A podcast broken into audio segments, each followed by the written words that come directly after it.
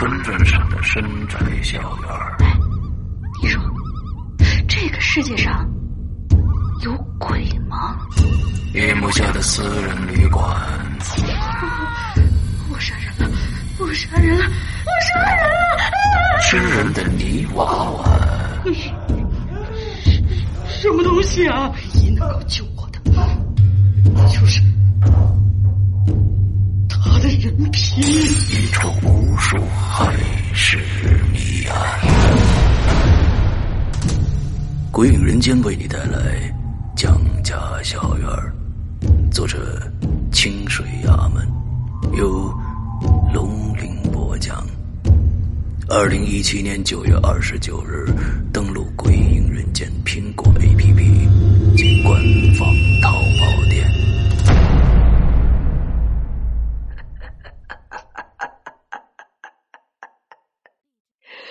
你们一个都跑不掉。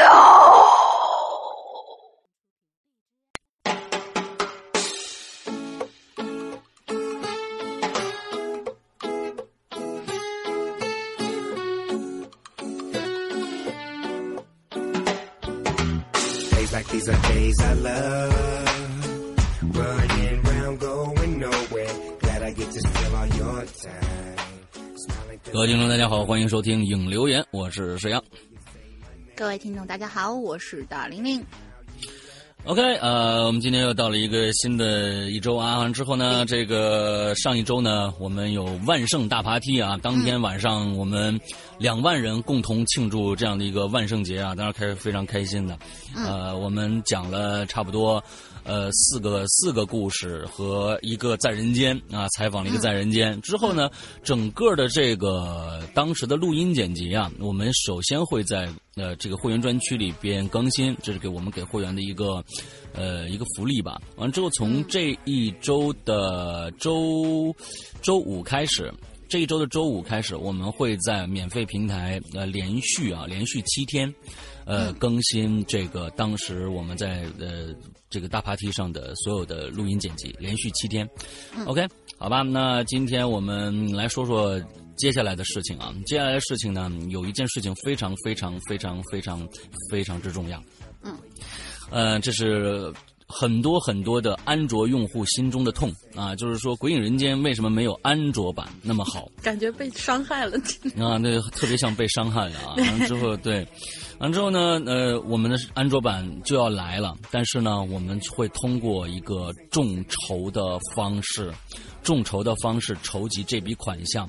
那么其实我们前一段时间也跟大家说过了，我们的 APP， 苹果 APP 当时的构架啊，是在几年前了，差不多4年前的一个老构架。那么这次呢，我们要重新做啊，连 iOS 的就是重新制作这个 APP， 完了之后加上安卓版的，我们全部要重新制作。完了之后呢，一共呢我们要筹到这个5万块钱。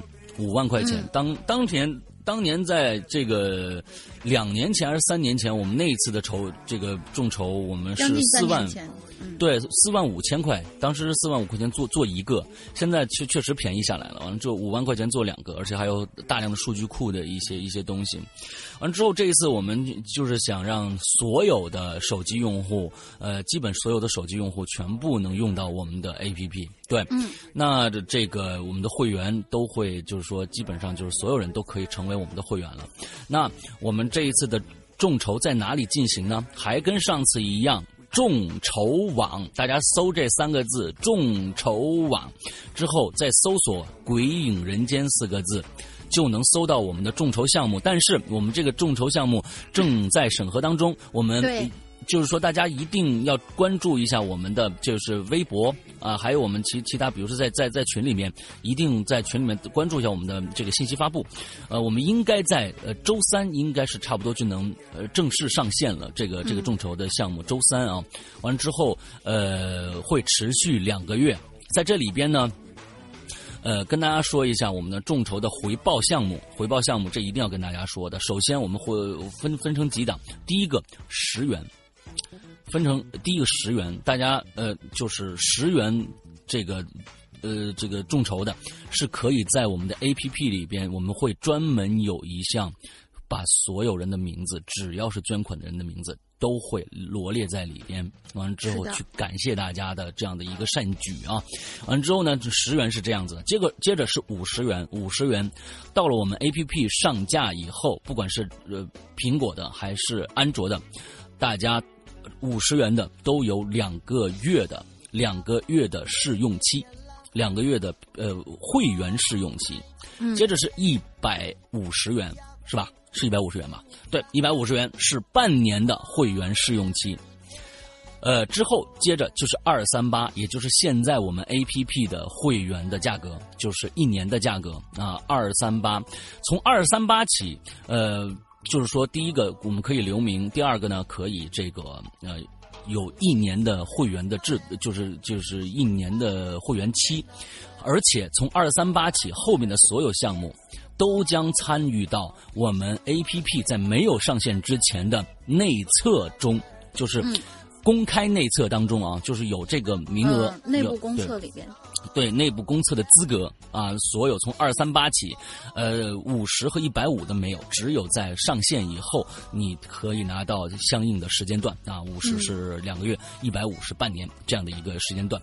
238起，那就是全年的一个会员，完，并且可以从我们的这个公测期开始就可以用我们的 APP 了，这是238的。接着是1000元的，1000元呢，除我刚才想说上面的所有的这个项目以外，还会得到我们的一个绿檀的手串，是吧？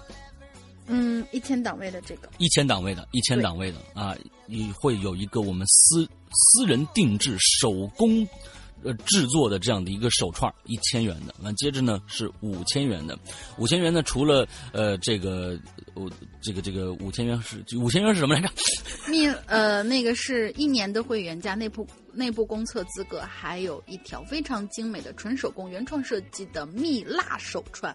OK， 蜜蜡手串啊，这个牛逼了啊！蜜蜡手串，接着还有随行蜜蜡，不是那种大坨坨哦，就是小，不是大坨是吧？小粒粒，对，但肯定都是天然材质的。OK，对啊，肯定不是合成的啊。完之后呢，最后一项是1万元的。那么其实1万元是给到我们的商业合作用户的。那么1万元，这个就除了这个1年的会员制，1年的会员期以外，完之后还加了一个，我们在最新的 APP 里面都会有开屏广告位，那么如果有什么商业合作，可以通过这个来跟我们合作，开屏广告一周的时间开屏广告，完了之后这是1万元的这样的一个额度。就是这几个额度，其实我觉得那天算了一下，只要有250个愿意在安卓上办会员的人，我们这个事儿就成了，就是238这个档位。对，只要有250个人去，我们这个事儿就100%成了。那么希望大家呢，去这个关注一下，因为你的所有投入的钱都不是说就是完全没有回报的，而是有相应的这个会员期的回报的。所以不管怎样，大家都能拿到一个，就是说一个，并不是说除了10块钱的，剩下都可以拿到会员的体验的。那238是1年，50是2个月，150是半年。所以不管怎样，就都有大量的内容在等着大家。这个钱就相当于大家买故事了。所以说，我觉得这是一个非常非常值的这么一个众筹吧，对，希望大家来支持一下。从这个星期3应该就会开始了，大家注意一下我们所有平台的发布信息就好了。接着呢，第二个事儿就是，这是第一个事儿，最重要的事儿，大家一定要火起来啊！2个月的时间，但是也不急吧啊，反正就是大家，能第一时间去就第一时间去啊！我们看看是几天能把这5万凑成了，说不定以我们鬼友的这个能力，说不定1个礼拜，说不定就成事儿了。对。真说不定1个礼拜就能成事儿。上次就是几天就破万了嘛，已经。对。完了之后 ，OK， 是，反正在这先，我和大玲玲还代表所有的工作人员先感谢大家吧。对，感谢大家。接着就是我们的这个潮牌疾风的这个夜泡芙，我们还有到11号我们就结束了，所以大家请大家尽快的去这个购买一下，要不然这套衣服又没了啊，这套衣服又没了。是的。完了之后购买的渠道是在微店，那么去看一下我们的微博，或者是在群里边，我们都会发相应的信息，到去微博上面就直接有那个入口了的链接，你一点就可以跳转到微店里面去进行购买了。对，所以这个是一个比较。比较方便的一个方法吧。之后这次我们，说实在的，跟大家说，这个衣服啊，我其实还在修改一些边边角角的一些我不满意的地方，尽量能给大家呈现一个非常牛逼的一个状态。其实，在这儿跟大家说，我又私自的做了一个相对来说比较大的一个更改，跟我们这就是跟我们卖衣服的一个不一样的地方啊。我可能那个图上去了以后，大家可能说，哎呦，上来啊，就是这个样子啊。最后，你们可拿到手的话，可能会跟那个图有点小不一样。这个我都没跟大玲玲说。就是坑人，坑我。对，衣服没有问题，上衣没有任何的变化，下衣。裤子有变化，你下边穿衣服，对，下面的裤子我们发生了一点变化，就是我们当时是在这个裤子的上端，就是在口袋那个位置有两个"疾风"两个字，对吧？我把它取掉了，我把它放在了，这个小腿那个位置上，哦，靠近后面。小腿后面靠近底部的那个位置上，放在那个上面了，这样大家就能看到"疾风"两个字了，而且在这个夜跑的时候就会非常的明显，对，所以这是我们还在进行一些修改吧，就是说可能大家拿到的时候可能会跟图有点不一样，这跟其他商家有点不，但是我们不是不靠谱啊，我们是就在各种各样就在修改我们的啊这个东西，修改细节，那修改细节，对，所以还有几天了，那今天是应该是还有就一个礼拜了吧，应该还有一个礼拜的时间，到这周六结束。对，到这周六就结束了啊，就剩这几天了。完了之后，如果不买这件衣服就又过去了。完了过几天呢，大家可能晒一晒什么，晒一晒什么穿上去的这个图啊什么，但你肯定又后悔了，就跟当年的这个什么棒球衫一样。这棒球衫现在是真的是，当时只卖了60套，我就卖了60套，而且是限量的，对，限量60套。现在这个大家争取吧，还有一个就是我们这个周开始，从周2开始，我们就在会员专区里边啊，苹果 APP 的会员专区里面就要开始第8季的更新了。那么每周2集的这样的一个速度啊，完了之后呢，可能要过差不多几个月的时间吧，我们才会上架普通的，比如说淘宝或者 APP 的普通专区。所以会员是有一个极先的这样的一个优先收听权的啊，完之后，而且就是其实就算他买下来了嘛，对吧？至于免费平台，大家就耐心等吧。对，免费平台我估计得到年后了，得年后第8季才能上了，对，大概是这样的一个速度啊。完之后 ，OK， 那大概就是这样的一个跟大家说一个事儿，所以还是请大家去关注一下我们的我们的众筹吧啊，谢谢大家在这儿，接着我们就来这一周的话题。其实上一周话题走进你大爷这个话题呢，我觉得大家对大爷这个事儿呢都非常非常的在意啊。然后之后呢，对，可能还在继续留言。我们呢今天我们又传出一期来，又传出一期大爷啊。这个大爷我觉得是真的是这个100年，我就说不定以后还能接着做这个话题啊。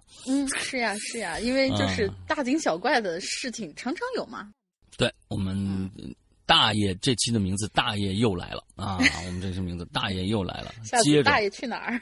哎，好吧，我们第一个故事请大玲玲来读，但是这个故事呢，再下去就奔跑吧大爷啊，奔跑吧大爷，对，完之后这第一个故事非常的长啊，这个而且呢，我觉得他的这个叙事方式呢也非常非常的独特啊。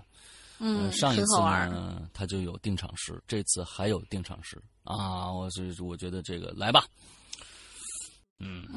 好嘞，第一个是大扎熊同学，啪一拍啊，远看忽忽悠悠，近看飘飘摇摇，不是老黄牛，不是老家条，马路上一蹦一跳。这位说了，是山中走兽云中雁，那位又说这是玉如意上镶了个金元宝，俩人打赌路边瞧，原来是龙鳞背着黄条。就是我们现在的鬼友们呢，他们愿意花大量的时间去想这些开始的这种桥段呐、完了之后呢，展现自己，这是非常好的一件事情啊。然后就像你像这种押韵的定场诗啊，我觉得是非常非常不错的啊。我鼓励大家以后所有人都要写一个定场诗，我们再来开始。如果不写定场诗，我们就不选了。定场诗还是不错的，这是要逼死人的。来吧。说这么一句定场诗：嗨，大家好，我是村里的喇叭大扎熊，阴魂不散的我又出现啦。村里的喇叭这个梗居然想不起来了，你们，我也是醉了。去听一下协村下集的1小时11分40秒吧。好的，现在大家赶快去听，然后我们继续往下讲。说起这期话题啊，我认为比较有趣的探讨方式是我们说事儿，两位主播来当一回大爷，说说我们事儿里面的这些真实情况，说得上来还还则罢了，说不上来呵呵，那就真是恐怖至极了。这本来呀，想把几个故事攒在一起，上一回鬼影在人间来呀，就是你对啊，赶紧来呀大扎熊，再多攒点故事啊。但是心痒加手痒啊，我就把这个让我童年一直不敢睡觉的事件之一分享出来。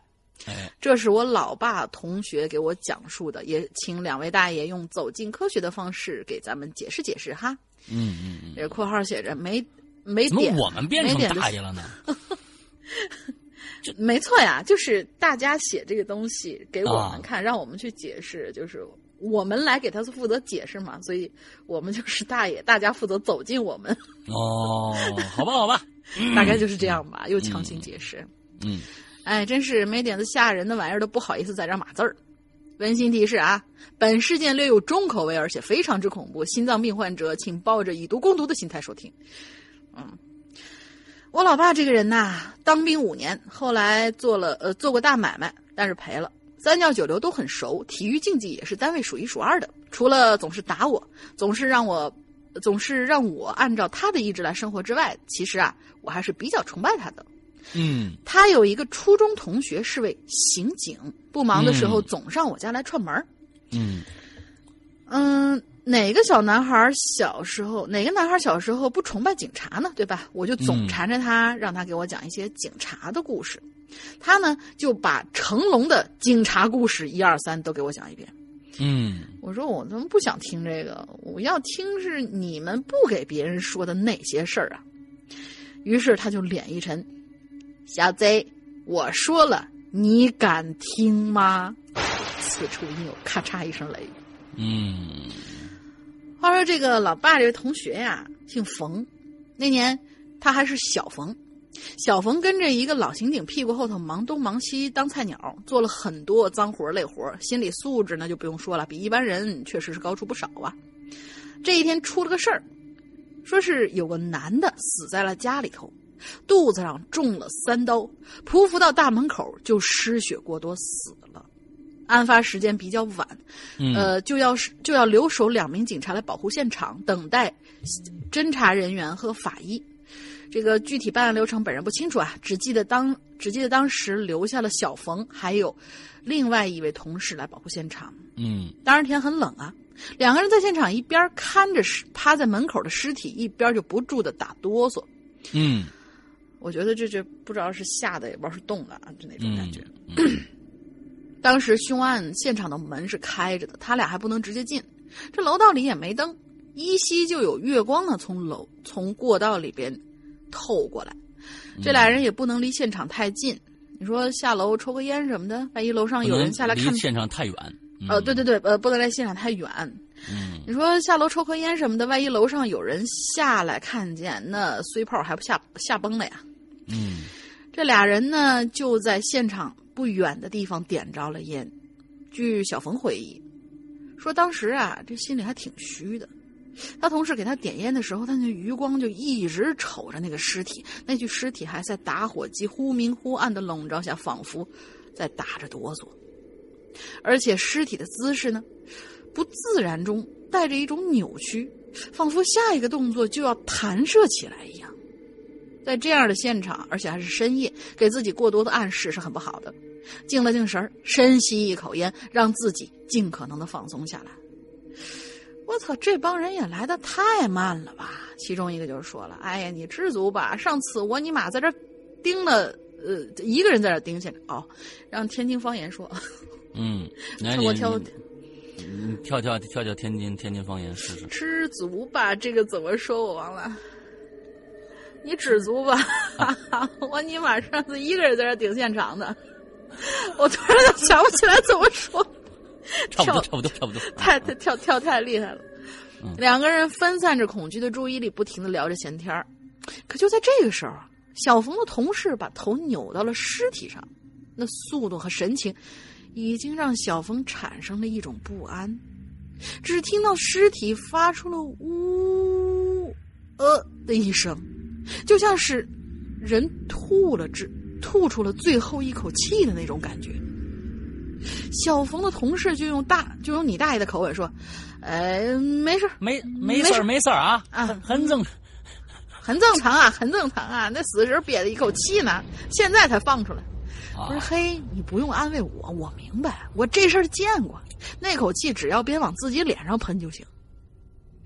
说到这儿，突然恐怖的一幕就升级了，那尸体居然抬起了头，昏暗的光线下带血的脸仿佛在笑，双手不停地拍打地面，把地面的血溅得到处都是。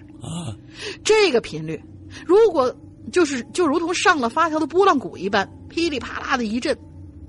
两个人当时叼着眼，表情就像吃了翔一样啊，目不转睛看着眼前的这一幕。听这个冯叔叔讲到这儿的时候，我整个人都急溜了一下。他说的这个频率和动作一共持续了10几秒钟，那尸体就不动了。嗯，工作人员入场看到的都是满地狼藉，都以为这死者生前是不是经历了什么打斗、也是小冯把刚刚的情形像法医描述了一般。当然了，比较你大爷的解释就是这尸体呀、是反射神经。可是反射神经会出现这样的情况吗？当时亏了是俩人解释，但即使是这样，法医自己听到这种事情都是嘀嘀咕咕，不太相信。我当时听完这个故事就冲大胆儿补了一句，我也知道这反射神经的事儿啊，我们学校做过实验呢。比如说一个青蛙啊，剥了皮，这个露着红肉，然后拿两个什么玩意儿的那个药水往那个后脊梁骨上一摸，那俩腿还瞎蹬呢。没等我说完了，冯叔叔就抢过我的话：“你呀、啊，你跟你爸一个操性。你要说这事儿他有解释，那我再跟你说个事儿，你看看这事儿跟反射神经有几毛钱关系。”这好奇的我刚被自己走进你大爷的那种解释平复了心情啊，这冯叔一句话又把紧张我情绪给激活了。不过跟各位鬼友一样，咱不就喜欢这种感觉嘛，嘿嘿嘿。事情过了好多年啦，当年的小冯已经变成老冯了。在这个故事里啊，还真有一位大爷，他是看太平间大门的。以前啊，这河东某太平间都是2个人看守，后来就变成没有人看守了。再后来这没人看不行啊，于是这位大爷就出现了。这大爷吧，长得是真不敢恭维，要不是他能跟你说上几句话，那比那行尸也强不了多少了。也就是这种人做这种工作，估计才能镇得住。冯叔呢，这天冯叔要去太平间走一趟。有过凶杀案的死者在那儿，他要带着家属去认一下。于是乎这一行人就来到了太平间。可是那大爷死活就不让大家进，也不让大家看尸体，这不妨碍公务吗？两边就开始交涉了，紧张的家属就在一边傻愣愣的看着。大约过了有半个小时，大爷看看表说：“行了，进去吧。说实话，这冯叔到现在都不清楚这不让进等一会儿是个什么梗，怎么着刚才不能进现在就让进了呢？细节不多说，尸体拿出来，家属们是痛哭流涕呀。然后我们又旁边就在那安慰，说是哎，别难过，请相信我们一定能将这个罪犯绳之以法。话还没说完，突然之间就听到咣咣咣咣几声巨响，从旁边的冷冻柜里传出了沉重的敲击声。作为职业警察的敏锐就把刚才老大爷不让进门这个事儿串起来了。不难猜测，这可能是遇到了第一现场了。老大爷这是把一个活人放进了冷冻柜里，想杀了他吗？大爷，您把那个冰柜给我打开。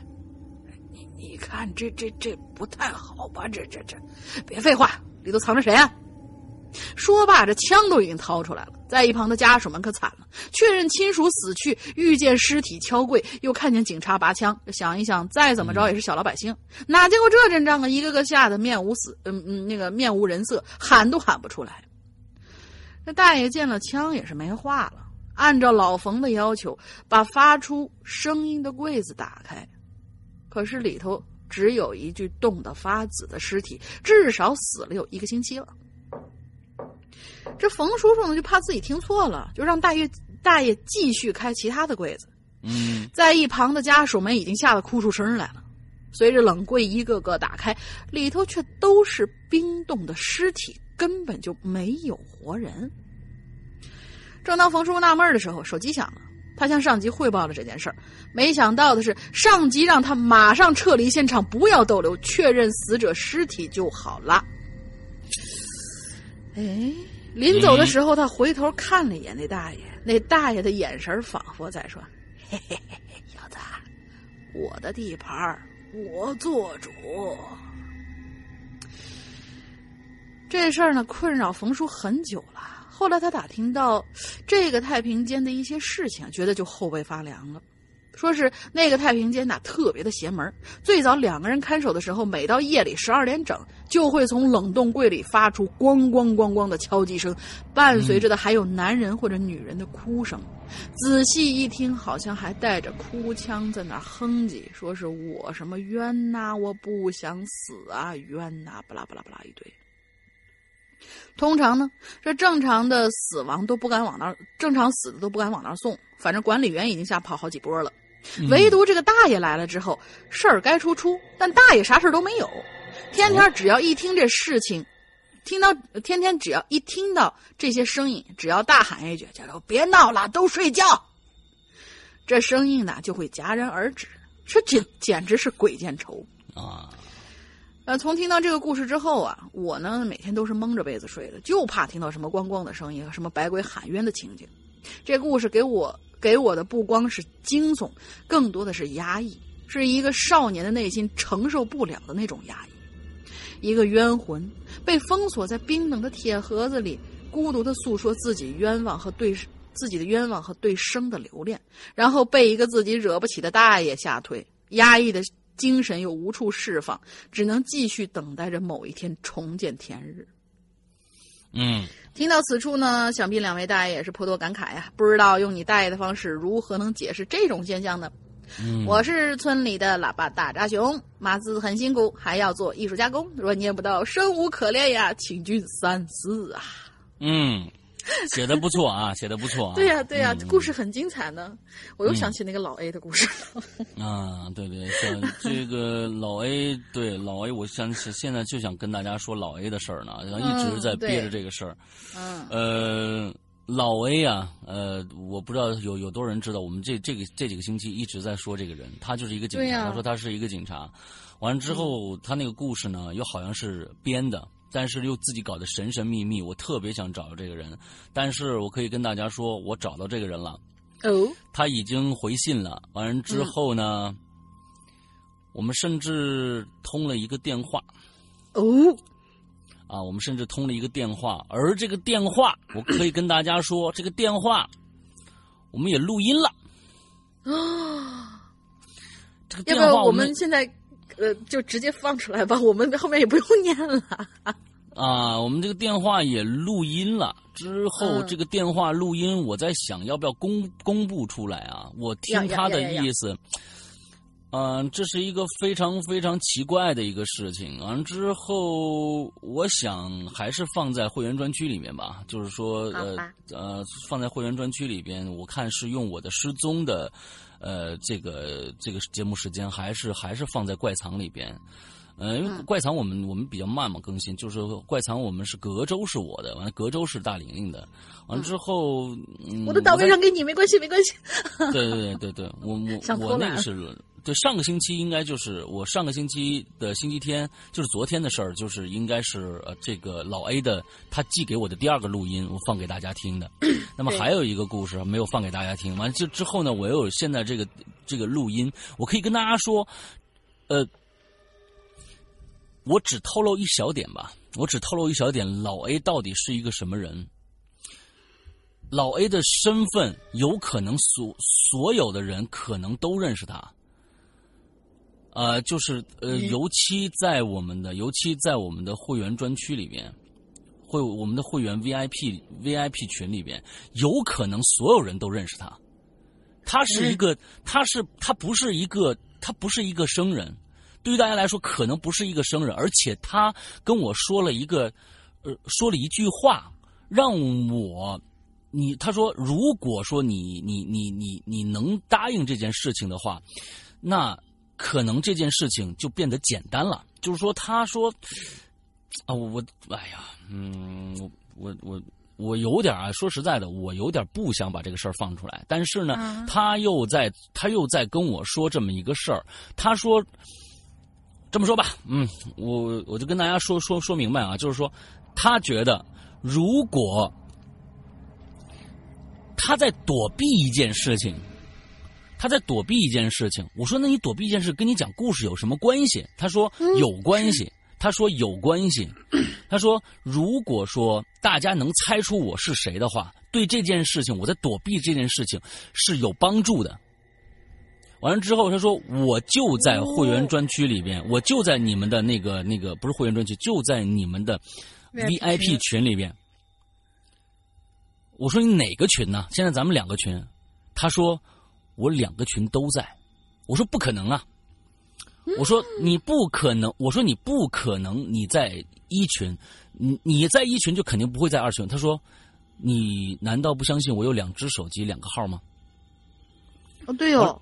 完了之后，他说他每个群都在，他就是为了这件事情，所以才这样去办的。而且他说，如果你们在群里边每个人敢用半分钟，每一天每个人用语音说一句话的话，你们他是我觉得他是在用一个很挑衅的一个语句在说。他说，如果你敢用，在每天在群里边你不是很多人都打字吗？不愿出声吗？他说：“你如果我们来玩一个游戏，就是猜猜我是谁。我在躲避一件事情，但是我想让大家知道，但是我又不能说，我必须用一个非常非常隐秘的一个方式去做我这件事情。但是什么事儿我不能告诉你。”他说：“但是呢，如果现在你们所有的人愿意每天在群里边说一句话，时常。”就是说，你自己选择说一句话，那么我也愿意用我的真实声音。他当时给我打电话，他还是变的声音。完之后说，我愿意用我的真实声音放出来，也跟大家打一个招呼。但是让大家去猜我是谁，哪一个语音是真正的老 A 说出来的。完之后，他说我还会给你们讲故事。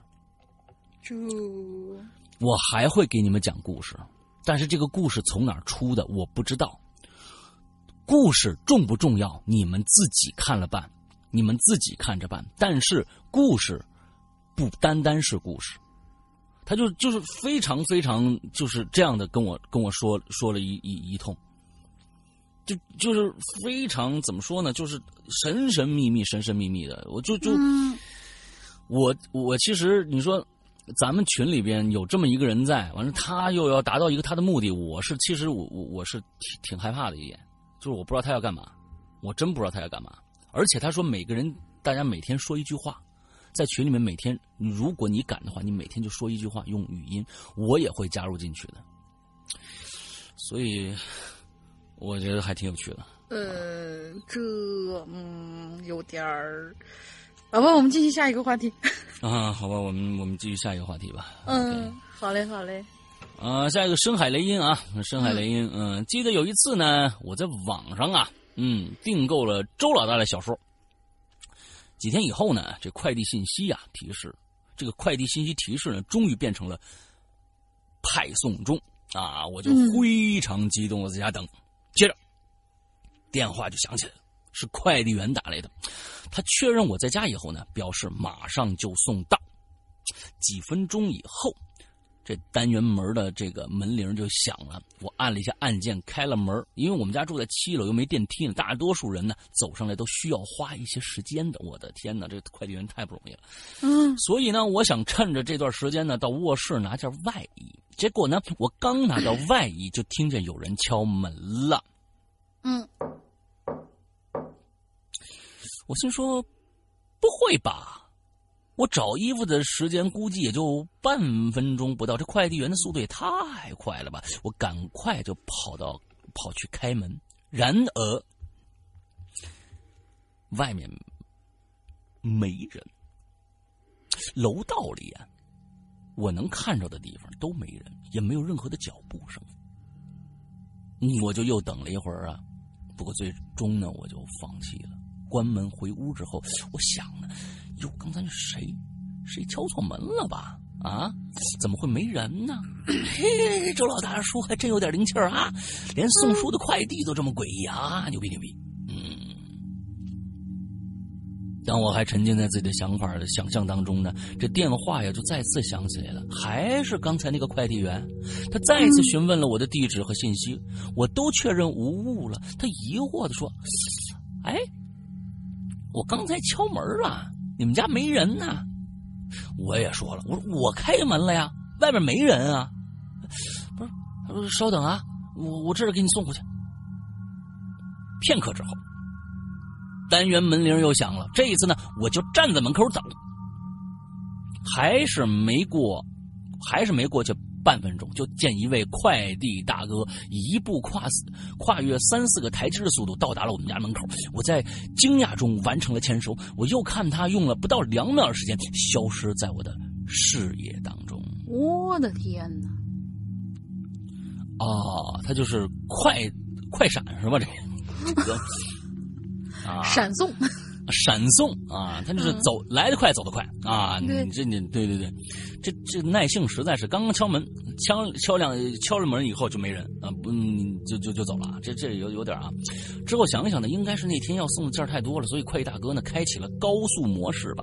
因为我呢没能马上开门，所以呢他就误以为家里没人了啊。现在呢网购呢已经成了大多数人的家常便饭。我们躺在沙发上用手机点按钮，就得让快递员们出去跑一趟，他们真的是非常非常的辛苦啊！这快递小哥也太急了。一般是你敲了门以后半天了，你应该给这个打电话，你不能下了楼你再打电话，你的体力也太好了，你直接在门口打电话多好啊，对不对？是啊。啊，就啊（括号啊）1天后的补充啊，他一天后的这又补充了一下。哎，就在刚才啊，晚饭后我躺在床上听一期影留言。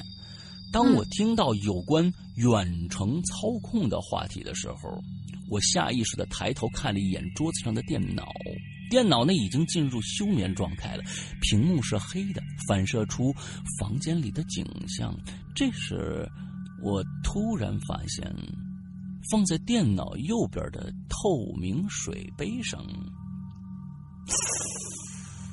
映着个人影。那人呐，穿着一身黑衣服，呈坐姿的状态，似乎在看着我。从我的角度望过去呢，这水杯啊，哎，它就位于这个椅子的右边，所以呢，我第一反应就是，哟，是有什么人坐在我椅子上了吗？但问题是，这房间里只有我一个人，我一个机灵，我瞬间就醒了呀。耳边呢还听着龙鳞和狮羊的声音，但我整个人都不好了。接着呢，我小心翼翼的挪动了一下身体，杯子上啊，那个人影并没动，就只是那么坐着。我就看了一眼这个椅子啊，确实没人，但我这个角度呢，只能看到一半，所以呢，我还是不放心。杯子上那个人影很小的，难道我椅子上坐着一个很小的人吗？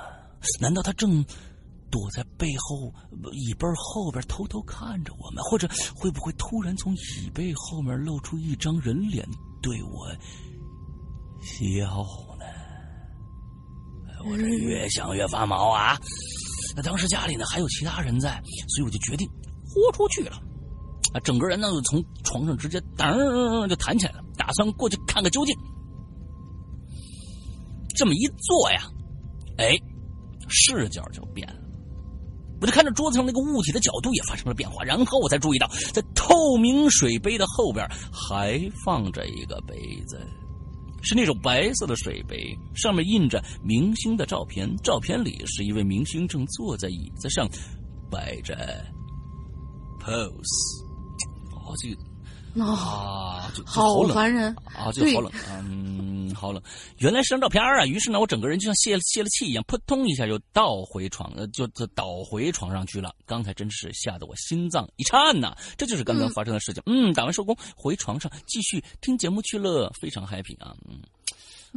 这哥们儿反正也是啊，深海雷音啊，深海雷音，我记得怎么我对你那么熟呢？他是写过什么？经常写故事，好像给咱们是吧？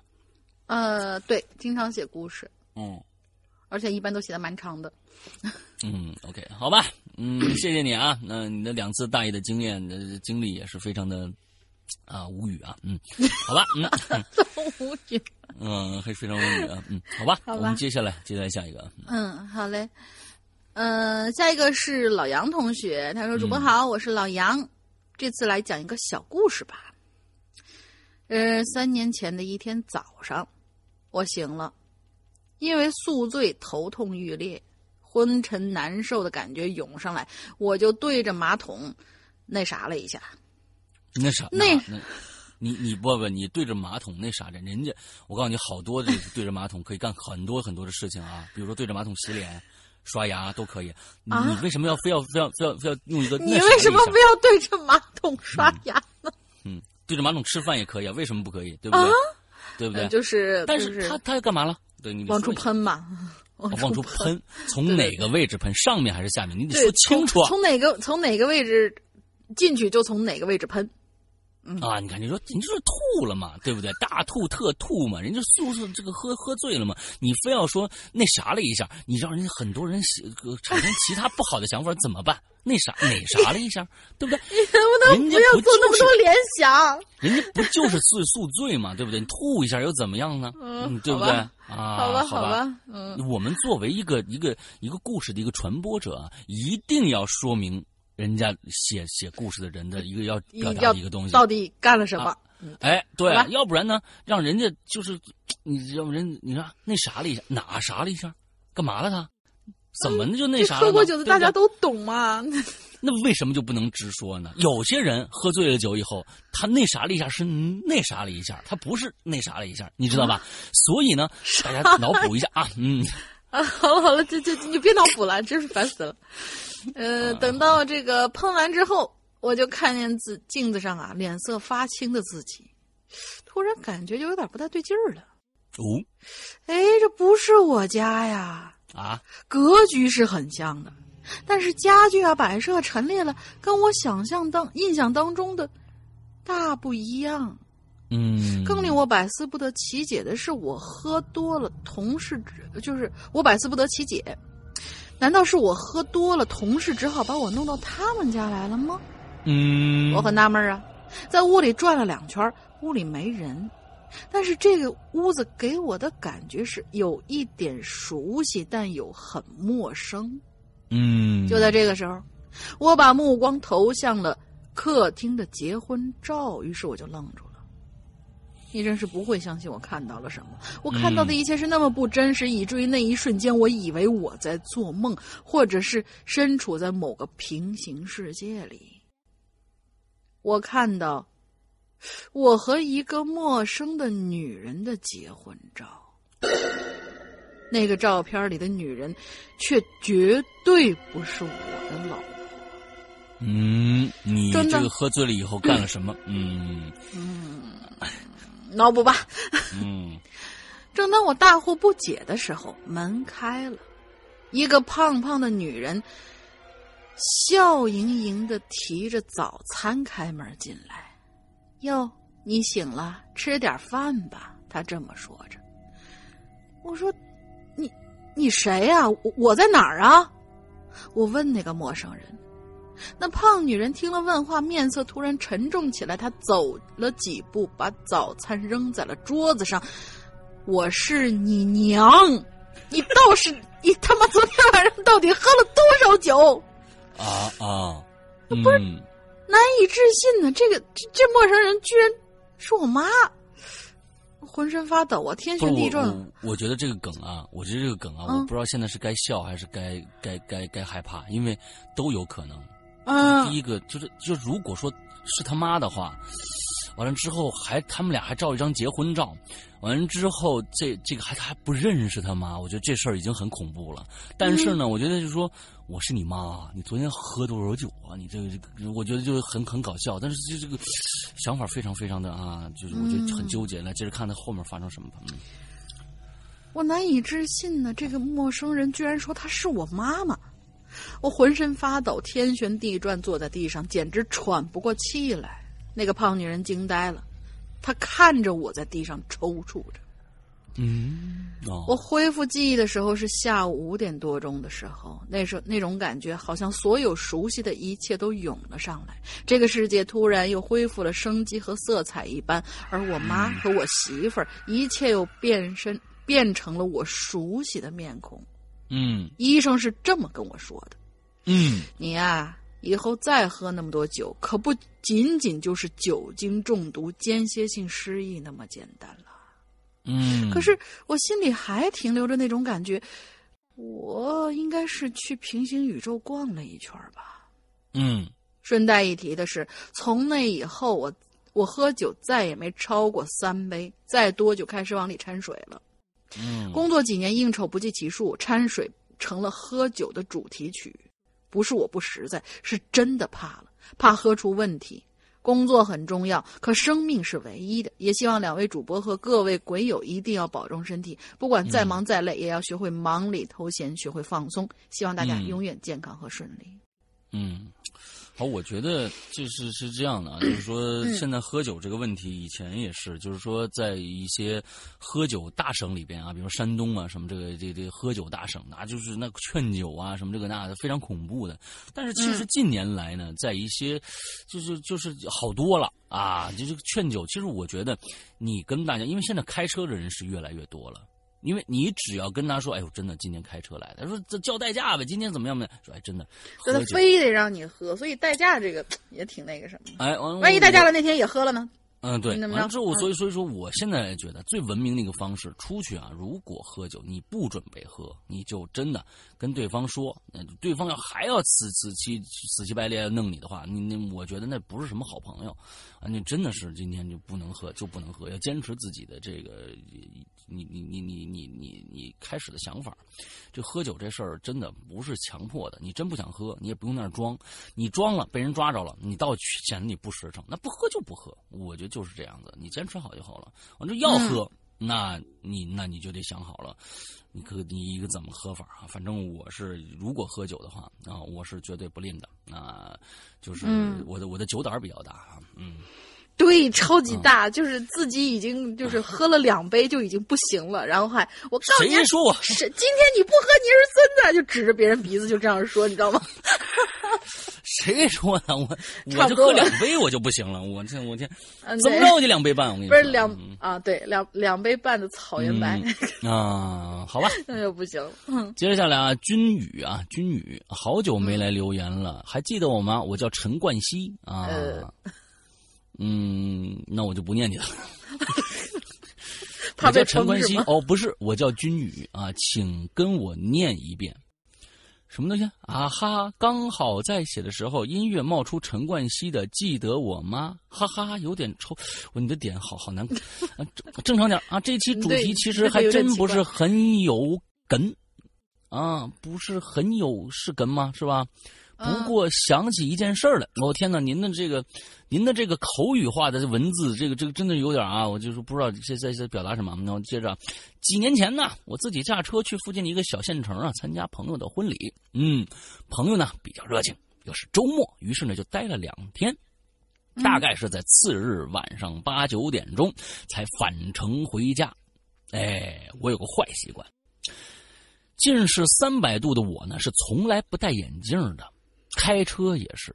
括号 PS 啊，朋友常说这样开车很危险，我却不是很在意，因为基本上别人能看见车的距离，我也能看见，只是呢可能看不清车牌哦。我觉得这个还是要戴眼镜的，因为很对，你在光线弱的情况下，如果你是近视眼的话，有很多模糊的物体，它其实在移动，但是你会看不出来。对啊，一定要戴眼镜啊！你可能看见车了或者看见人，但是看不到如果什么猫猫狗狗啦，那也不太好。对。出了县城，当地零星的沿路照明设施呢，基本就没了啊，所以呢，我就开着远光灯行驶啊，也开着比较慢。其实，在这种环境下开车还是有点小可怕的，因为呢，半天呢，你可能都看不到一辆车呀，来往，可能几百米才会有建筑，真会有一种开进了寂静岭的感觉。我天哪，那你真的是不习惯，中国人实在太多了。你试试去新西兰，你试试啊，大白天你都见不着一个人。我跟你说，开100公里的对面来一辆车，欢呼雀跃，你知道吧？两边啊，终于见着人，但是人家就都习惯了啊。咱们还是不习惯，人太多。就在我脑子呢还在胡思乱想的时候，我突然看到远处有个白晃晃的东西在前方半空飘着，和我呢做着同向移动。同向移动啊！瞬间我大脑紧张起来了，注意力呢也马上集中在这个东西上。不仅确定了不是一时眼花，我还看出来呀，那是一个人形的上半身，没头没手，就半截白色的，也不是半透明的，是个实体。而且呢，它飞行的轨迹非常的奇怪啊。第一呢，是当时啊，我车速怎么着也有50左右，但是我和它的距离只是缓缓的拉近，说明啊，它飞的也不慢。第二啊，它是在保持这个速度飞行的同时，还会突然小幅度的左右快速移动，一会儿呢缩成一团，一会儿呢又恢复成人形了。我当时心里什么粗口差点都喷出来。哇靠，夜路走多了吗？这是什么鬼？你妈要停车吗？他爬上来怎么办呢？啊，加速冲过去吗？要是鬼遮眼，那个为了让我撞到什么该怎么办呢？啊，他这个脑洞非常大啊。心里瞬间呢就有几十种想法啊，大概在几十秒内冲突了好几次，而且那种那种远到近飘过来还是很有冲击力的。最终呢，我还是决定保持车速继续行驶。终于，在白影距离我20米左右的时候，我也终于看清了它是什么。确实是一个半截的人形白影，不假。但那是一件白色短袖衣服，更他妈操蛋的是，那是一件拿在人手上的衣服。飘在半空的原因是，那是2个骑着摩托的人，坐在后座那个男的赤裸着上半身，也不知道是不是喝高了，站在后座的踏板上挥舞着他的白 T， 在远处远光灯的照射下又特别他妈显眼。我当时呢想加速撞上去，他们的心都有了。其实就是那个什么啊，这个其实就是所有人心中啊就跟魔术是一样的。就说每当魔术揭秘的时候，你都想心中就就是1万个草泥马就过去了，哇，就是好弱智啊！为什么当时能骗到我呢？为什么当时能骗到我呢？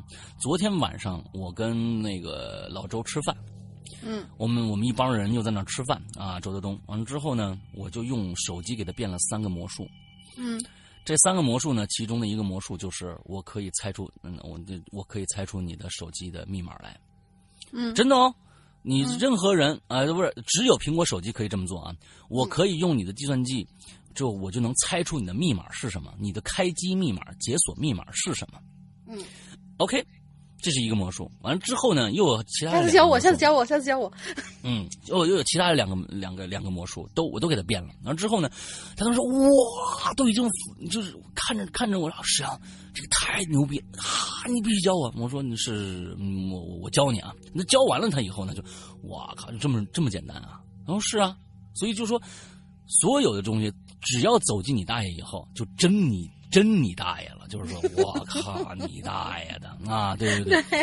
就跟这个一样，你要是不贴近呢，你还能有点神秘感。完到砰砰砰砰，到后边就觉得哦，好冷的感觉，你知道吧？就好冷啊，好冷，嗯、特别弱。好吧，嗯，来，下一个。下一个是群里的蛙太同学，他这个不长啊，所以我就连两个，嗯。哎呀呀，我等的就是这个主题呢。大家好，我是蛙太。这个故事发生在一个伸手不见五指黑的高速路上。又来了。那时候我还在大学，晚上最后一堂课是9点钟下课。下课的时候，通常校园里也没什么人了，我就一个人拿着书包走到停车场。这毕竟是天黑嘛，当时啊也是鬼月，整个人呢也变得疑神疑鬼的。等到我开出停车场，一直向高速入口的时候，这都没什么事儿。但是呢，因为前面的车踩了刹车。我就一个不注意，也急刹了一下。嗯，再次启动的时候，就发现我这副驾驶的安全带一直在提示，不停的闪，把我吓得呀，以为车上上了什么脏东西。嗯，后来我才发现，原来是刹车的时候把书包更往啊，书包往那个。刹车的时候，触动了，就是书包的感应器啊，对，书包更往那个座位里面推了推，才触动了车座的感应器。对，说明你那书包啊很重。就是这个故事是怎么回事呢？哎呦，我天哪！就是这样的。这个是什么一个原理？我不懂。是这样的，现在呢，咱们的一般的车呀，都会带一个功能，提示你的这个绑这个保险带。啊，绑安全带，对吧？那你好的车呢，甚至后边的座都会提醒你，后面的座都会提醒你。一般的车，你的副驾驶一定会有提醒你的。完之后，要不然你坐上去以后，它就会响报警，滴滴报警，你是知道的，对吧？然后那个车上那个仪表盘上就会显示你车里坐了一个带着剑的人。哎，所以呢，他的意思就是说，他把他的书包放在了副驾驶上，开始没事儿，开着，忽然就发现，哎，怎么提示我旁边坐了一个人呢？让我绑安全带呀？其实因为那个书包实在太重了，一般的包是不会，就是一个，它是会从一个等量级来的，就是说你。除非是30公斤以上，还是20公斤以上，它才开始算为你上面坐了个人。你平时把包放在上面是不会提醒你的。哦，对，你的一个轻了，你比如说你2斤的一东西，你放上去，它要提醒你坐一人，这人得多轻，还是胎儿呢吧？好家伙，啊，你这还胎儿，你2斤的，它不可能提醒你。一般的就是小孩呢就是可能10几斤、20几斤，啊，就是往上走它才会。那说明你这个包挺重的。放上去以后，它才会有这样的一个效果。下课嘛，估计是里面的书也很重。对，好，接下来你接着念啊。这个科普我结束了。下一个是业务员120同学，他说 ：“Hello，两位亲爱的主播，你们好，鬼友们好，我业务员又来了。上次因为我的甩膀胱的问题，让大家见笑了，嘿嘿嘿。你的甩膀胱的问题给我们带来非常非常多的快乐。我们今天这连着好几期都在说甩着两个膀胱，我的天哪，他那个画面感实在太强了。是啊。”这次的走进你大爷的话题，我倒是没有什么猛料，那就来说个小故事吧，顺便填填膀胱的坑。啊，节食吧，你那是？还要填膀胱的坑？对，就是节食嘛。记得很小的时候，有个诡异的事情，真是伤到了我的膀胱啊，让我当场尿崩啊！你的膀胱确实不怎么好，每次都崩。哎呀，对。就是少喝点水不就完了吗？要么是整个人就都炸了啊！给这哥们儿，我得配一个特别搞笑的音乐，我觉得。嗯，对，也正啊不，你应该配那个，就是慢慢说着你就知道，是应该配什么音乐了啊。啊，好吧。嗯，记得很小的时候，有个诡异的事儿啊，说是先说故事背景，就是依稀是记得小学的时候吧。依稀是谁？小学的时候4年级的暑假，我在大姨妈的家里。嗯，对不起，我笑场了。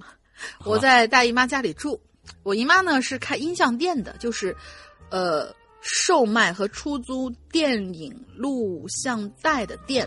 可能好多小朋友都没有见过这玩意儿啊。这里解释一下，这录像带呢就是大号磁带一样的东西，放到录像机里。现在这个东西都要普及了嘛，录像带这个东西都要普及了嘛。对，也确实现在根本没有这个东西了。嗯，确实是啊。嗯，就是放到录像机里呢就能看电影，相当于光碟。山羊哥应该知道，什么 VCD 啊 DVD 光盘那时候还没有很普及呢。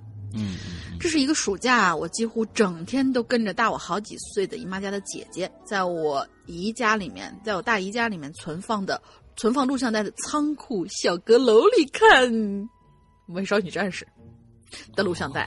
虽然我是男生，但是看的也津津有味。哎，那《美少女战士》拍得很烂，好吧，还不如看漫画呢。代表月亮消灭你是吧？嗯，对。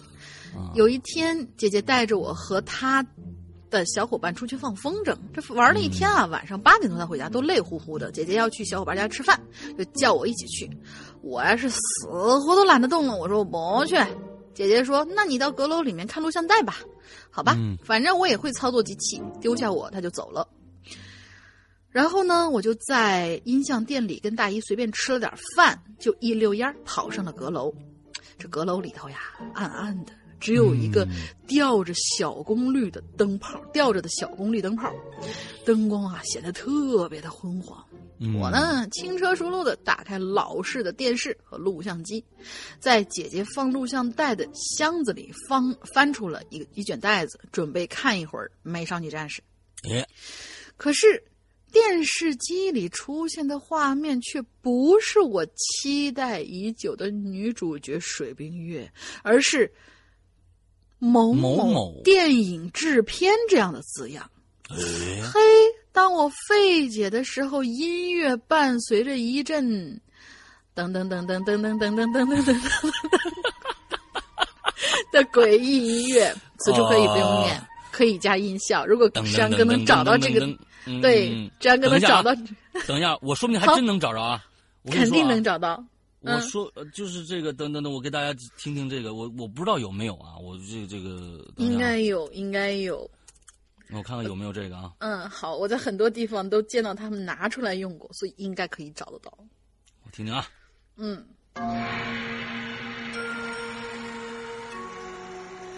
就是这个音乐。嗯。那我继续往下念了啊。接着。这电视的画面中就等来了啊，等，对，接着这电视的画面里就出现了一个灵堂，旁边还站着2个特别恐怖的红绿小人，一男一女，瞪着大眼睛，面色惨白，脸颊两边还画着2块圆圆的腮红。后来我才知道，那就是纸人儿，就是纸糊的那种烧给死人的纸扎人。你们能猜出这是什么电影了吗？猜出给鸡腿哟！有经验的人肯定一听那个音乐就会知道了。由于这个片儿的片头过于瘆人，我年纪还小，特别的害怕，就赶紧关了录像机，弹出录影带，丢得远远的。我估计啊，是姐姐不小心把恐怖片袋子放进《美少女战士》带盒里了。于是我平复了一下心情。其他的片子。于是我平复了一下心情，赶快换了一盘录像带，检查了一下上面的口区纸，就是是一种标签纸啊，写的确实是《美少女战士》，这才安心的塞进机器里。等啊！又来了，画面又开始了，我陈奶妈呀，又是小人灵堂，诡异的音乐又来了，我赶紧丢录像带，又换了一盘，还是纸人，还是灵堂，我又换，还是纸人，一盘一盘的换了10几盘，都是恐怖诡异的纸人和灵堂，我当时就吓哭了。这明明标签贴的，这明明标签贴的全是美少女战士，它都成了小纸人了呢。恰巧在这个时候，那老旧的电灯泡啪的一声不解风情的就给吹了。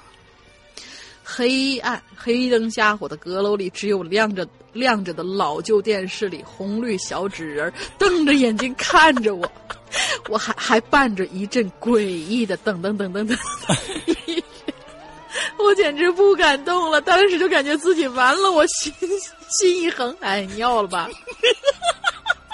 于是我心一横，不是这个地方他写的特别好，我心一横，你要吧？尿了一裤，边、对，边尿边哭喊着救命啊那种。这时候阁楼的门开了，进来一个人影、人形的黑影，我蜷缩在墙角里尿得更急了，膀胱挺大呀。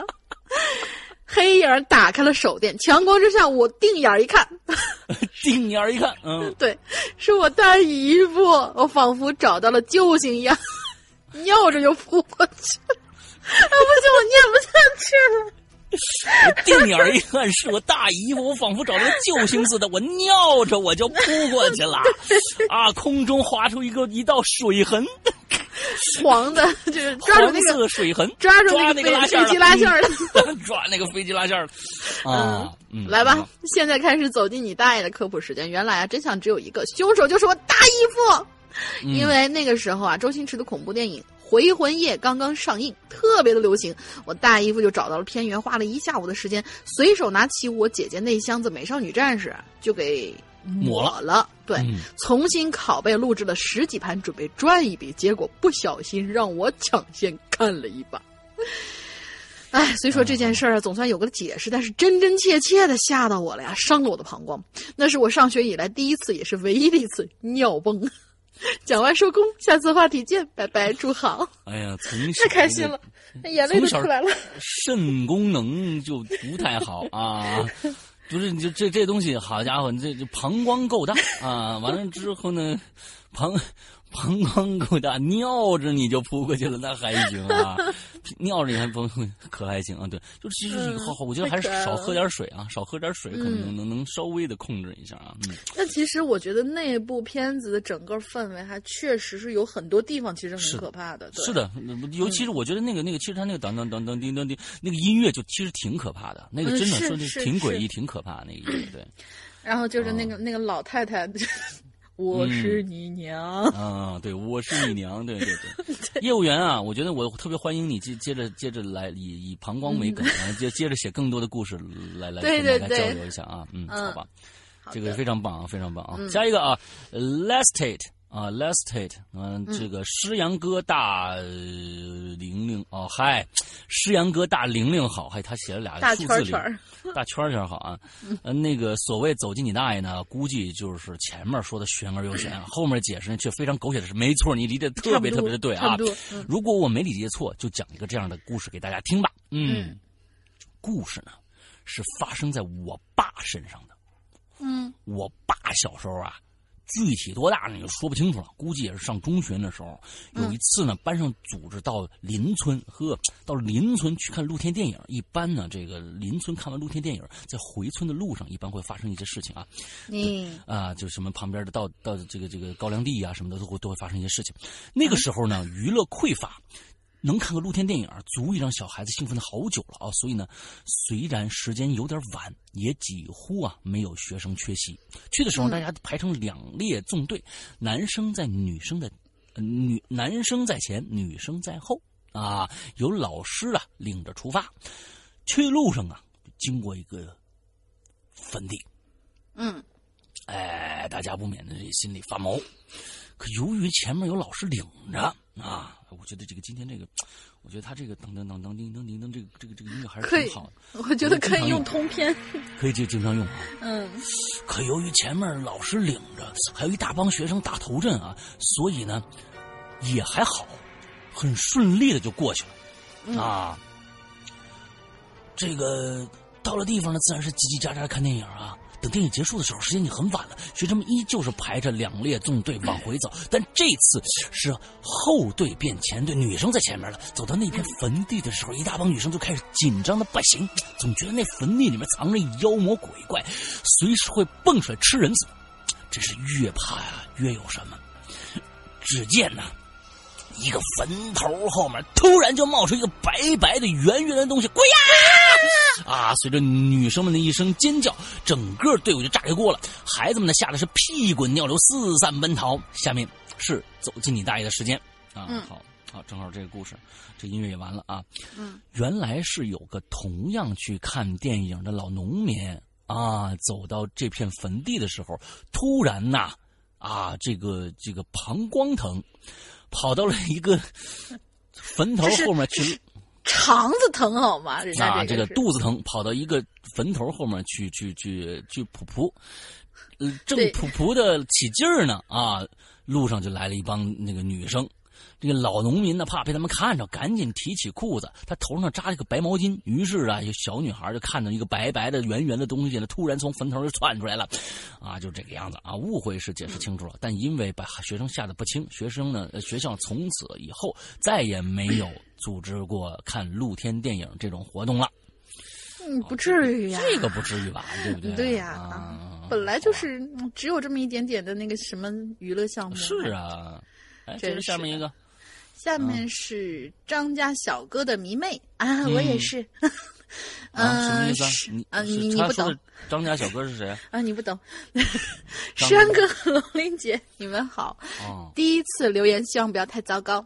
那就说一件发生在自己身上非常大爷的事情吧。话说呢，是大三的时候，因为准备考研嘛，所以每天晚上都要在自习室待到很晚，有时候甚至要到后半夜12点以后才会收拾东西回家。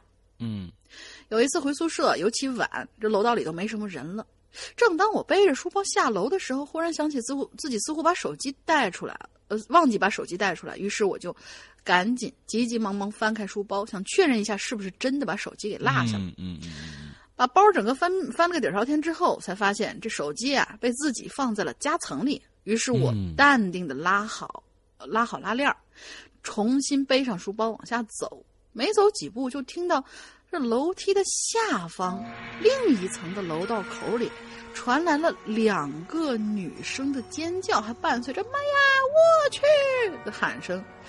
我抬头看了一眼，就发现有2个女生风一般的跑出楼门，一边跑一边尖叫。哎，这当时我满脑子都是问号，这咋了这是？我私下看了看，啥都没有啊。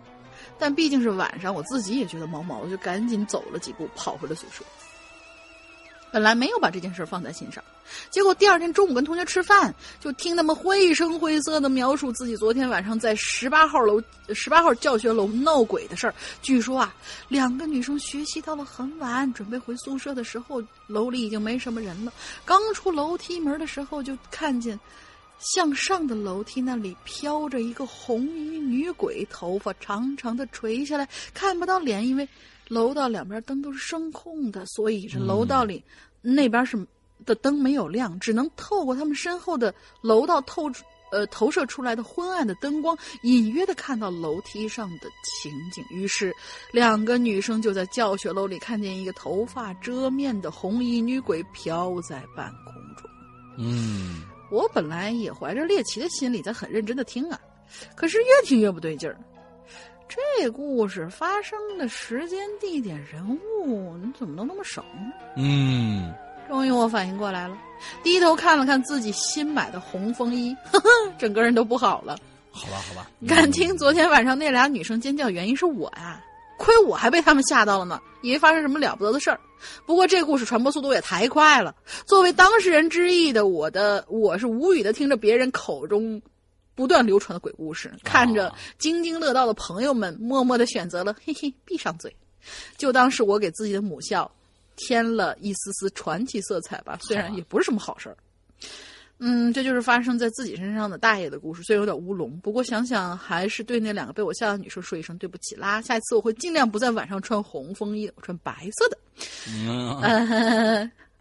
谢谢两位主播给我们带来好听的节目，也祝滚越办越好。嗯，对，就是我们留这样的一个话题啊，其实很尴尬，完到最后就我们主持人都会啊这样的笑一下啊，很无奈，知道吧？但是我觉得就是说，能成为一个学校的这个传说恐怖传说的始作俑者，这还是比较这个也挺厉害的啊，也挺厉害的啊。OK， 我们今天最后一个。我知道怎么样，你看这就是那件衣服。哎，对，烈焰红唇容嬷嬷，我的天哪！啊，对，他的这个故事跟大爷没什么关系，但是也必须要念一下。这个其实是一个预警的一个故事啊，可以念一下。恐怖故事听多了，难免会草木皆兵。去年呢，我跟室友啊住在北京二环附近的一个老小区里边，挨着马路边儿。没有门禁，也没有门卫，不存在安保这回事儿。当时呢，室友的一个女同事出了件事儿，她下班回家呀，进电梯的时候呢，里边已经站了个男人了。她以为呢是从地库上来的，就没多想，习惯的呢按完楼层就低着头看手机。哎，接着呀，电梯缓缓向上升，同事突然感觉头哐的一下被什么东西狠狠地砸了一下，回过头看着那个男的正举了一把锤子，锤子上已经印上血了。那个男人估计没料到一锤子下去竟然没把同事砸晕，愣了一下，就趁他愣神的功夫，同事赶紧扭头按电梯各个楼层，男人回过神来更加疯狂地砸向同事，同事头上的血是越来越多，顺着脸一滴一滴地落在地上。电梯门开了以后，同事也不顾是哪一层就冲了出去，一边跑一边大声呼喊救命，结果邻居没有一家开门的。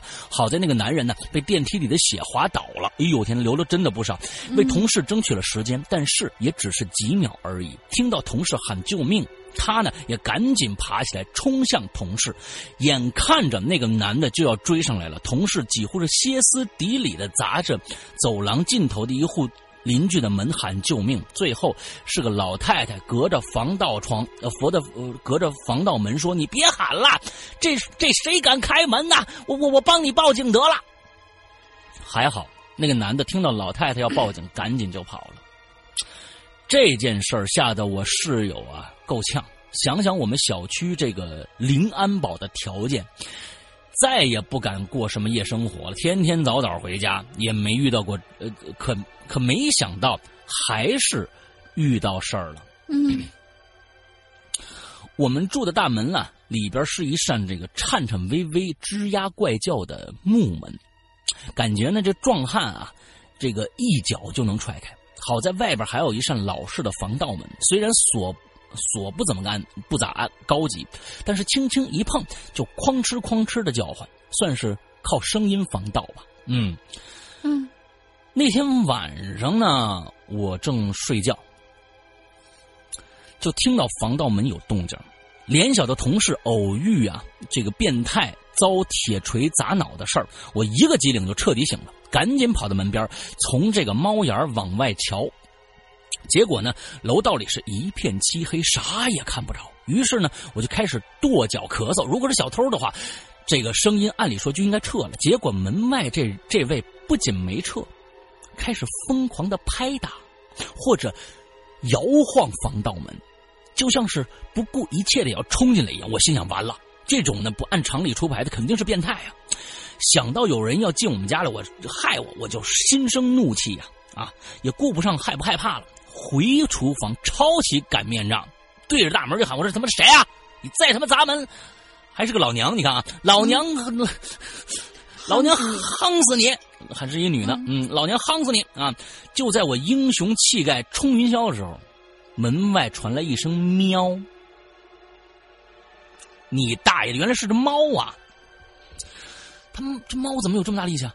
当时想着估计是天太冷了，楼道里取暖了，我的英雄气呢一下就泄了。回卧室关上门，大门外的声音也渐渐消失了，原来是虚惊一场。我这样想着慢慢就睡着了。只是第二天我打开木门，发现原本上了锁并且插上插销的防盗门正大敞着。哇，难道昨天晚上来的是一只会开锁的猫吗？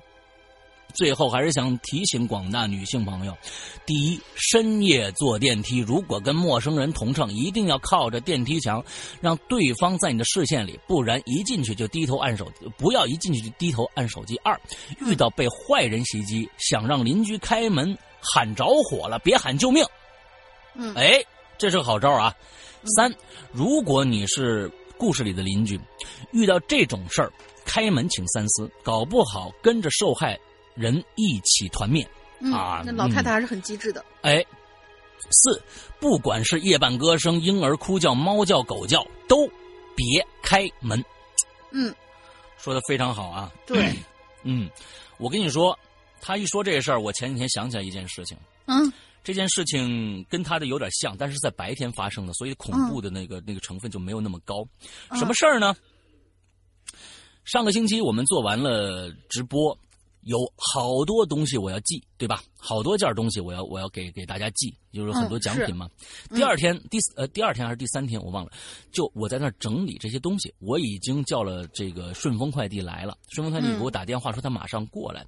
就在这个时候，我在整理，在家里面整理，我在门对面有一张大桌子，在上面整理我的这些要给大家寄的这些盒子。忽然我就听到我的门传来了一个非常非常怪异的声音，是这样的，我在话筒上给大家模仿一下，是这样的，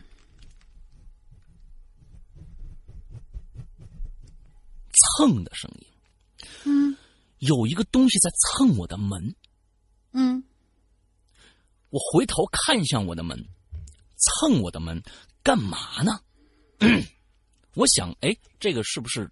有可能是快递员，是不是手里拿着快递？完了之后，他用肚子顶着这个大箱子，在那儿准备干嘛？但是半天不敲门，也不按门铃。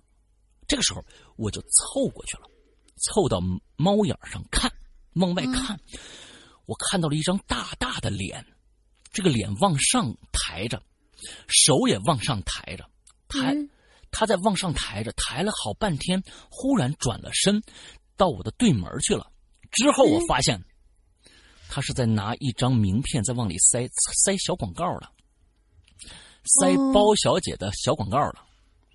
哦，包小姐。哎，包小姐的小广告了，对，一个姓包的小姐的广告，对啊，包小姐的广告。之后我就知道干嘛了，因为我们那个门呢特别的死，它插不进来。这什么话？他把这个名片呀插不进我们的门缝，完之后呢，他又转回来了。我知道他不开小广告的，但是我觉得呀、如果你是男生的话还好，你要如果是一个挺高大的一个男生啊，像我这样，就啊对你对完之后呢，你要这样干啊，小女孩就不要了，小女孩女孩就不要了啊，或者稍微弱小一点的小男孩也不要了。我当时他一转过来，我啪我就把门打开了。这种贴小广告的人是最可气的，你知道吧？啪！我一下，我就把门打开了。对方一声怪叫啊！我操！一声怪叫把对方吓一大跳。我说你干嘛呢？没干嘛，没干嘛。我说你看不看？你看半天了，你在这摸来摸去的，好家伙！你说大白天呢，你干嘛呢？啊，他说没干嘛，找人没找人，你摸我们。哦，那没事，他就走了。贴小广告了啊！那天我就忽然想起这么一个事儿来，好家伙，那个声音其实挺鬼祟的，就是他在抚摸你的门。这事儿我怎么想？他犯什么病？他在抚摸你的门啊？他就在找各种各样能插这个小广告的地方。哎，所以他抚摸你的门。但是这个其实也不太安全，就是现在的锁，现在的锁好像就是好几重锁都没有那个什么。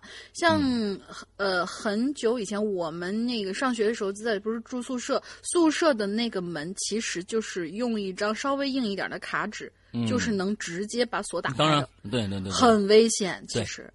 而且宿舍的门是没有拉链的。现在不管是，除非有一种门锁，这种门锁是这个就是指纹锁，还有密码锁，可能稍微难一点点。剩下的各种锁，你觉得防盗门的锁，各种锁，我告诉你，简单的一塌糊涂。哦，对。你觉得完全打不开的门，在对方在对方开锁公司的职员的面前，那都是浮云。你只需要对方只需要10秒到30秒之间就能进的门，所以大家千万不要觉得我家里门绝对没问题。其实在对于开锁的这些人眼里面，简直太简单了。真的、特别特别简单，两下就开。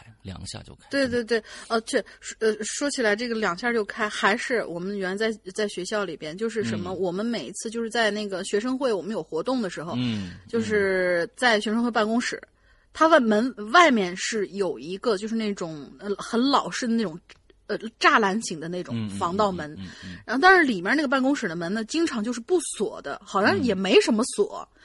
就是不锁，只要关上防盗门，砰的一声，感觉挺结实。但是我们学长给我们支了一招，就是同样是学生会的学长给我们支了一招。你找一个大概是20厘米长左右的一根木棍儿，只要稍微硬一点的，伸进去，然后把那个门往进一推，就里面那个、就是那个锁，嘎巴就能半开。我们每次都是用那个方法去开门的。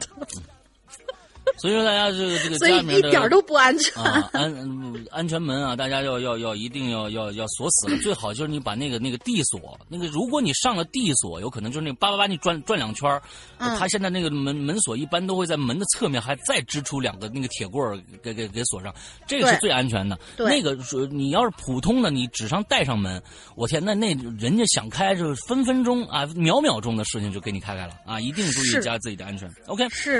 好，我们今天的节目差不多了。那之后呢，欢迎大家一定要去支持我们的 APP 的这样的一个众筹的事情啊，这是造福大家的，而且大家只要是除了10块钱，剩下的所有的金额都是要能拿到福利的，而且就是说，到时候就可以进我们的会员专区，做试听或者整年都可以，没有问题。那些一直想这个买会员，但是安卓手机的朋友，现在就到了你们出手的时候。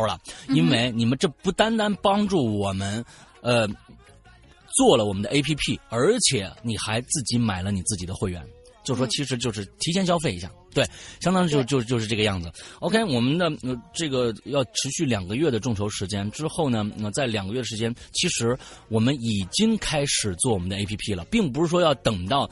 从筹上钱以后，我们再开始做 APP。我已经跟别人签了约了，这个成不成功我都要做，所以希望大家去支持一下。不成功，我就自己掏这个钱，只能啊，反正我只能自己掏钱。但是呢，就是确实是希望大家能帮忙一下啊啊！对啊，众筹希望大家支持。完了，另外一个还有什么事？哦，衣服。我们的潮牌，我们潮牌也希望大家去支持，到我们的新浪微博上面去找一下入口就 OK 了。另外，我们第8季我们会在会员专区，这个星期从星期2开始更新。OK， 就是这些事情。最后呢，现在如果有苹果手机的，也可以去支持一下我们的会员。怎么样呢？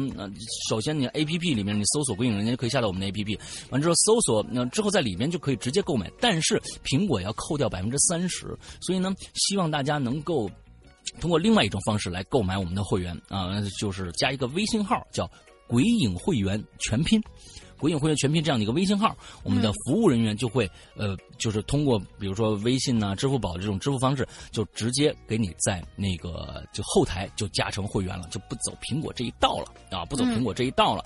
那么现在我们的会费是238一年，238一年。OK， 好。今天我们的节目差不多了，大玲玲想个进群密码吧。进群密码就是刚才我们等那个音乐出自哪部电影，3个字。刚才咱们好像没有提这部电影的名字。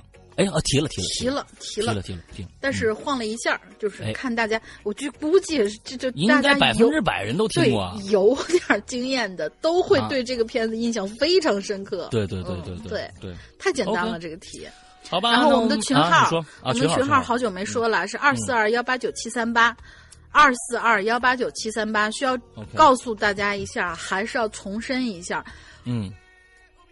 进群密码是我们刚才留的那道密码，3个字的密码，而不是把群号添到进群密码里头。还有人这样干？对，还有人这样干。各位的理解能力要稍微的，这其实这很好理解，好吧？进群密码哇，写群号一定是人中龙凤啊！啊，这个理解能力真是逆天了呀！对，而且还不止一个呢，也是够的。嗯啊，我真的是啊，嗯，好吧。好吧，那就行吧。那我们这个星期的节目到这儿结束了啊！祝大家这一周快乐开心吧，那就拜拜了。好嘞，拜拜，拜拜吧，拜拜吧，拜拜。好尴尬，好，拜拜。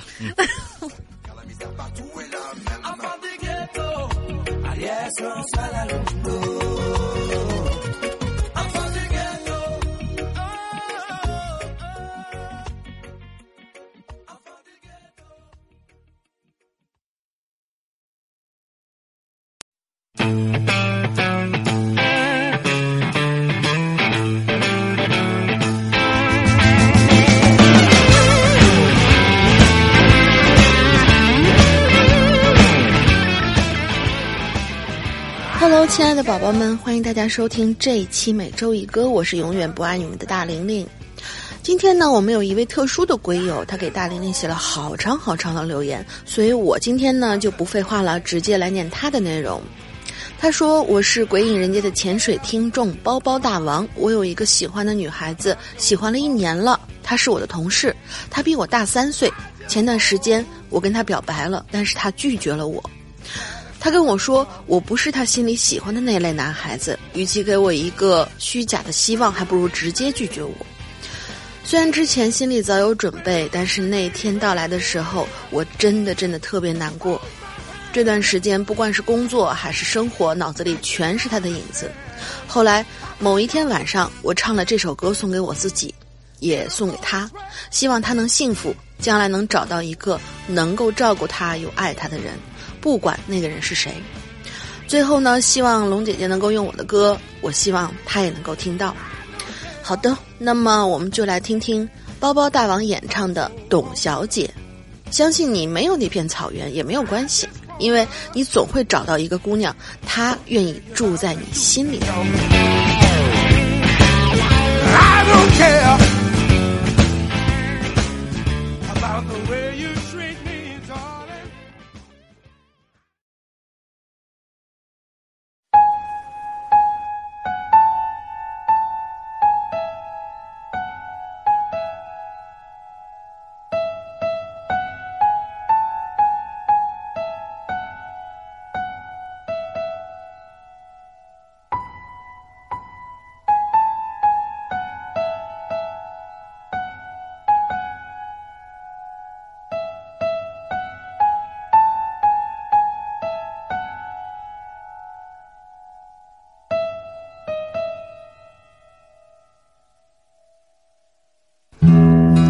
小姐，你从没忘记你的微笑，就算你和我一样渴望着衰老。董小姐，你嘴角向下的时候很美，就像安河桥下清澈的水。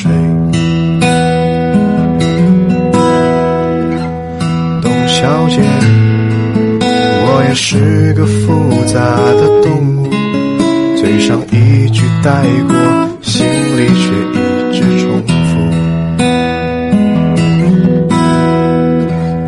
董小姐，鼓楼的夜晚，时间匆匆，陌生的人，请给我一支兰州。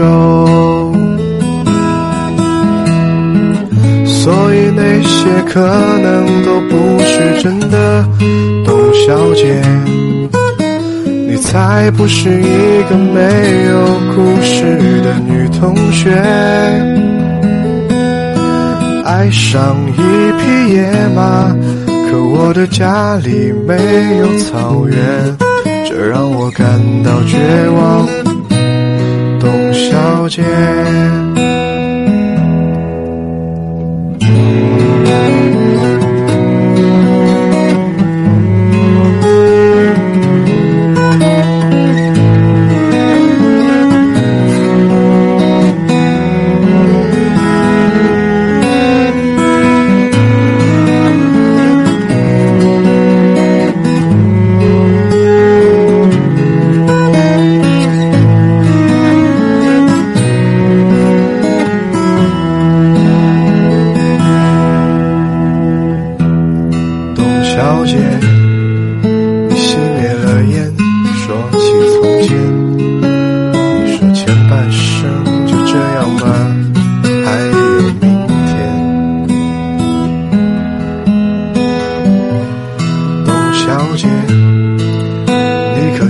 到我说够了再见，在5月的早晨终于丢失了睡眠，所以那些可能都不是真的。董小姐，你才不是一个没有故事的女同学，爱上一匹野马，可我的家里没有草原，这让我感到绝望。董小姐，所以那些可能都会是真的。董小姐，谁会不厌其烦地安慰那无知的少年？我想和